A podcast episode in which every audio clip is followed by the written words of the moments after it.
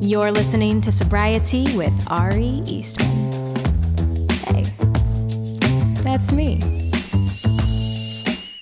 Well, hello, and welcome to another episode of Sobriety with me, Ari Eastman. I may sound chipper, but I am not because, uh, yeah, for the obvious, for the obvious, which would be the overturning of Roe versus Wade, which undoes like half a century of protected law for people with uteruses to have bodily autonomy and a decision over both something medical and their life.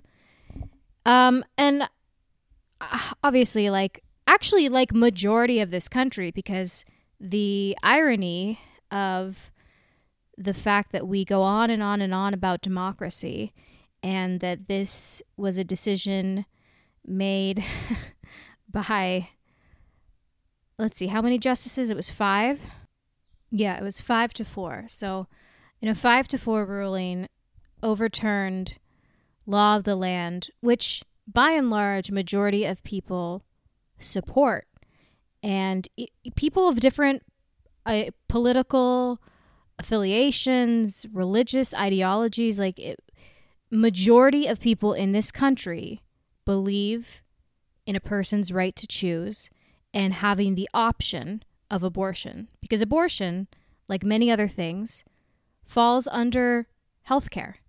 And to take that right away and let it be up to states is very scary, has real life consequences, um, is dangerous. And you know, I live in California, so I, I I get to exist with all this privilege, and I'm very aware of the fact that here I feel so distraught and hopeless and like empty and really gutted.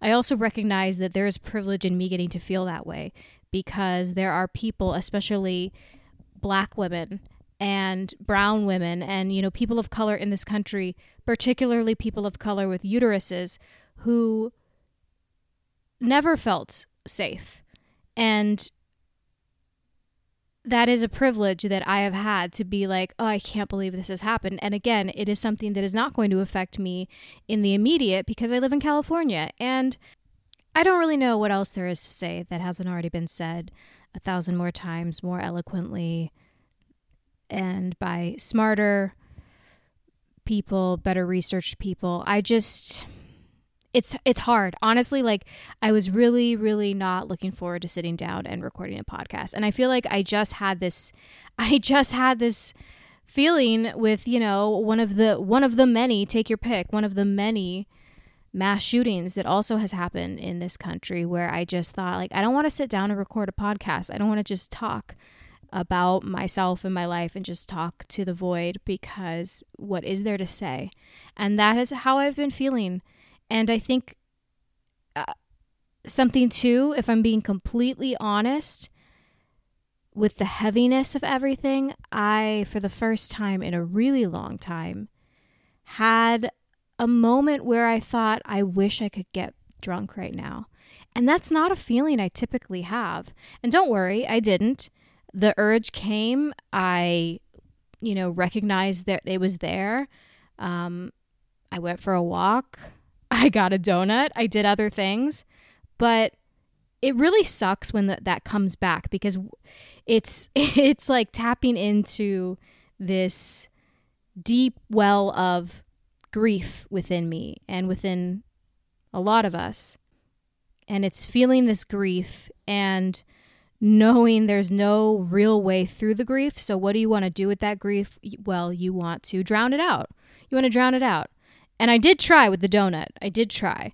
Um, and that is what so much of drinking became at the at towards the end because I had made myself so miserable kind of through drinking that it's this cognitive dissonance of just you know continuing to drown it out even though it is bringing you more pain and you know I have to most days I don't have to remind myself of that. Most days in sobriety, I still have I still have my struggles and my issues. And I think something that's important is to know that, like, your recovery and sobriety and whatever that thing is that you are working on to better yourself, it doesn't take away all the other things. Like, it doesn't eliminate all of the all of the all of the things that led to that place. Like you know i still struggle with my anxiety. I still struggle with depression. I still have days where i may not like something about myself or you know uh, the grief right? Just the trauma of losing my dad. Like there are so many things that that will always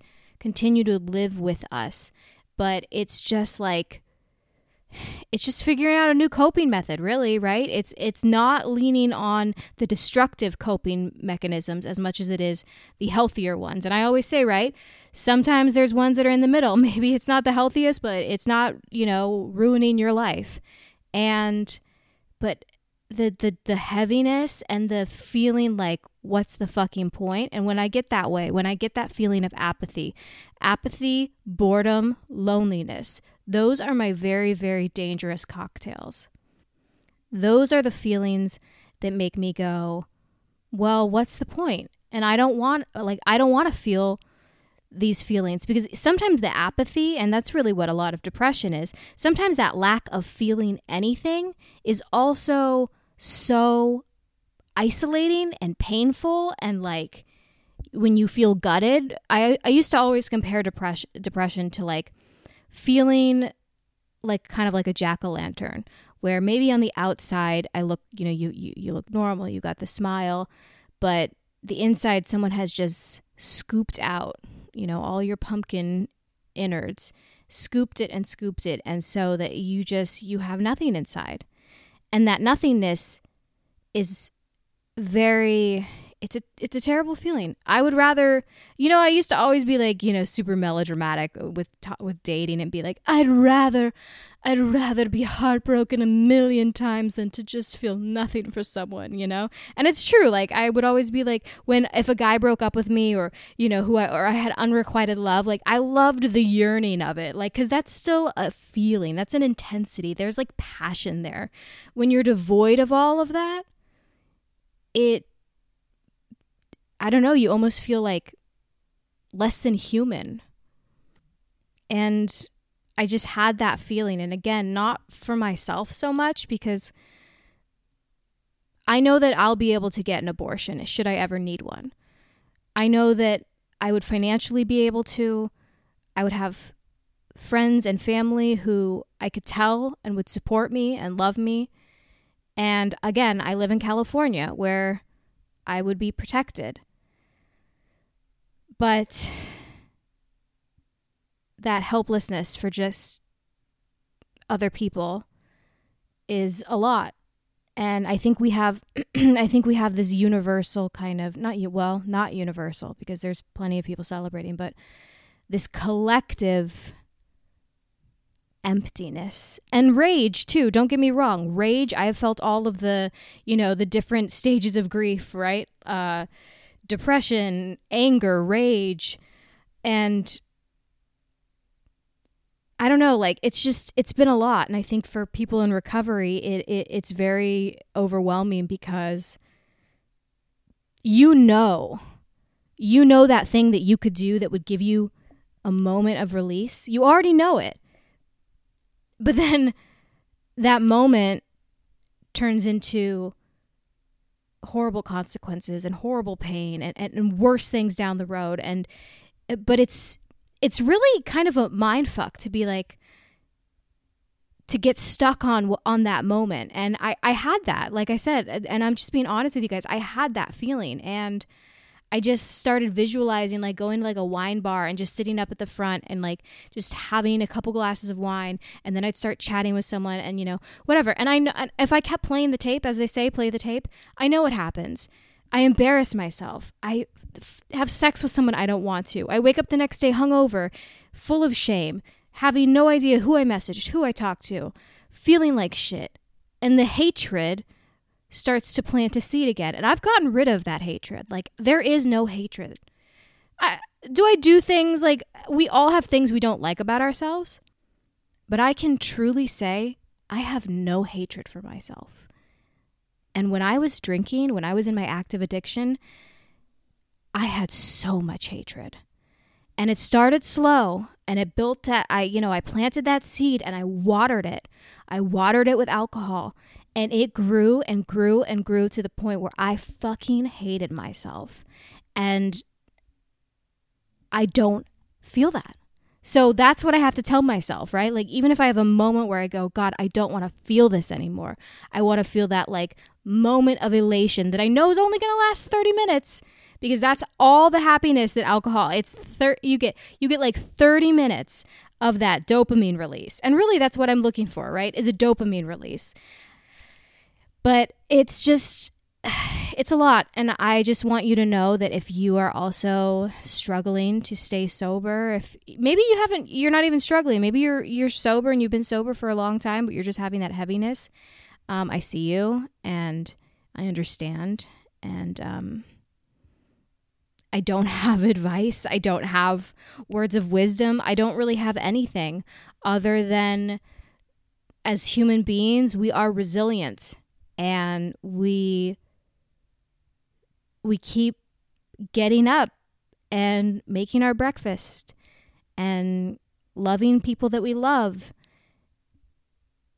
And it's not a lot, but it is but it is amazing the human beings continue to we continue to show up and we do make change and you know continue to speak out and not only when something affects you remember to fight for marginalized people who are going to be at the greatest risk for trans people uh, you know and i've been one of the things too is that i think well intentioned and this is something I would have done probably years ago.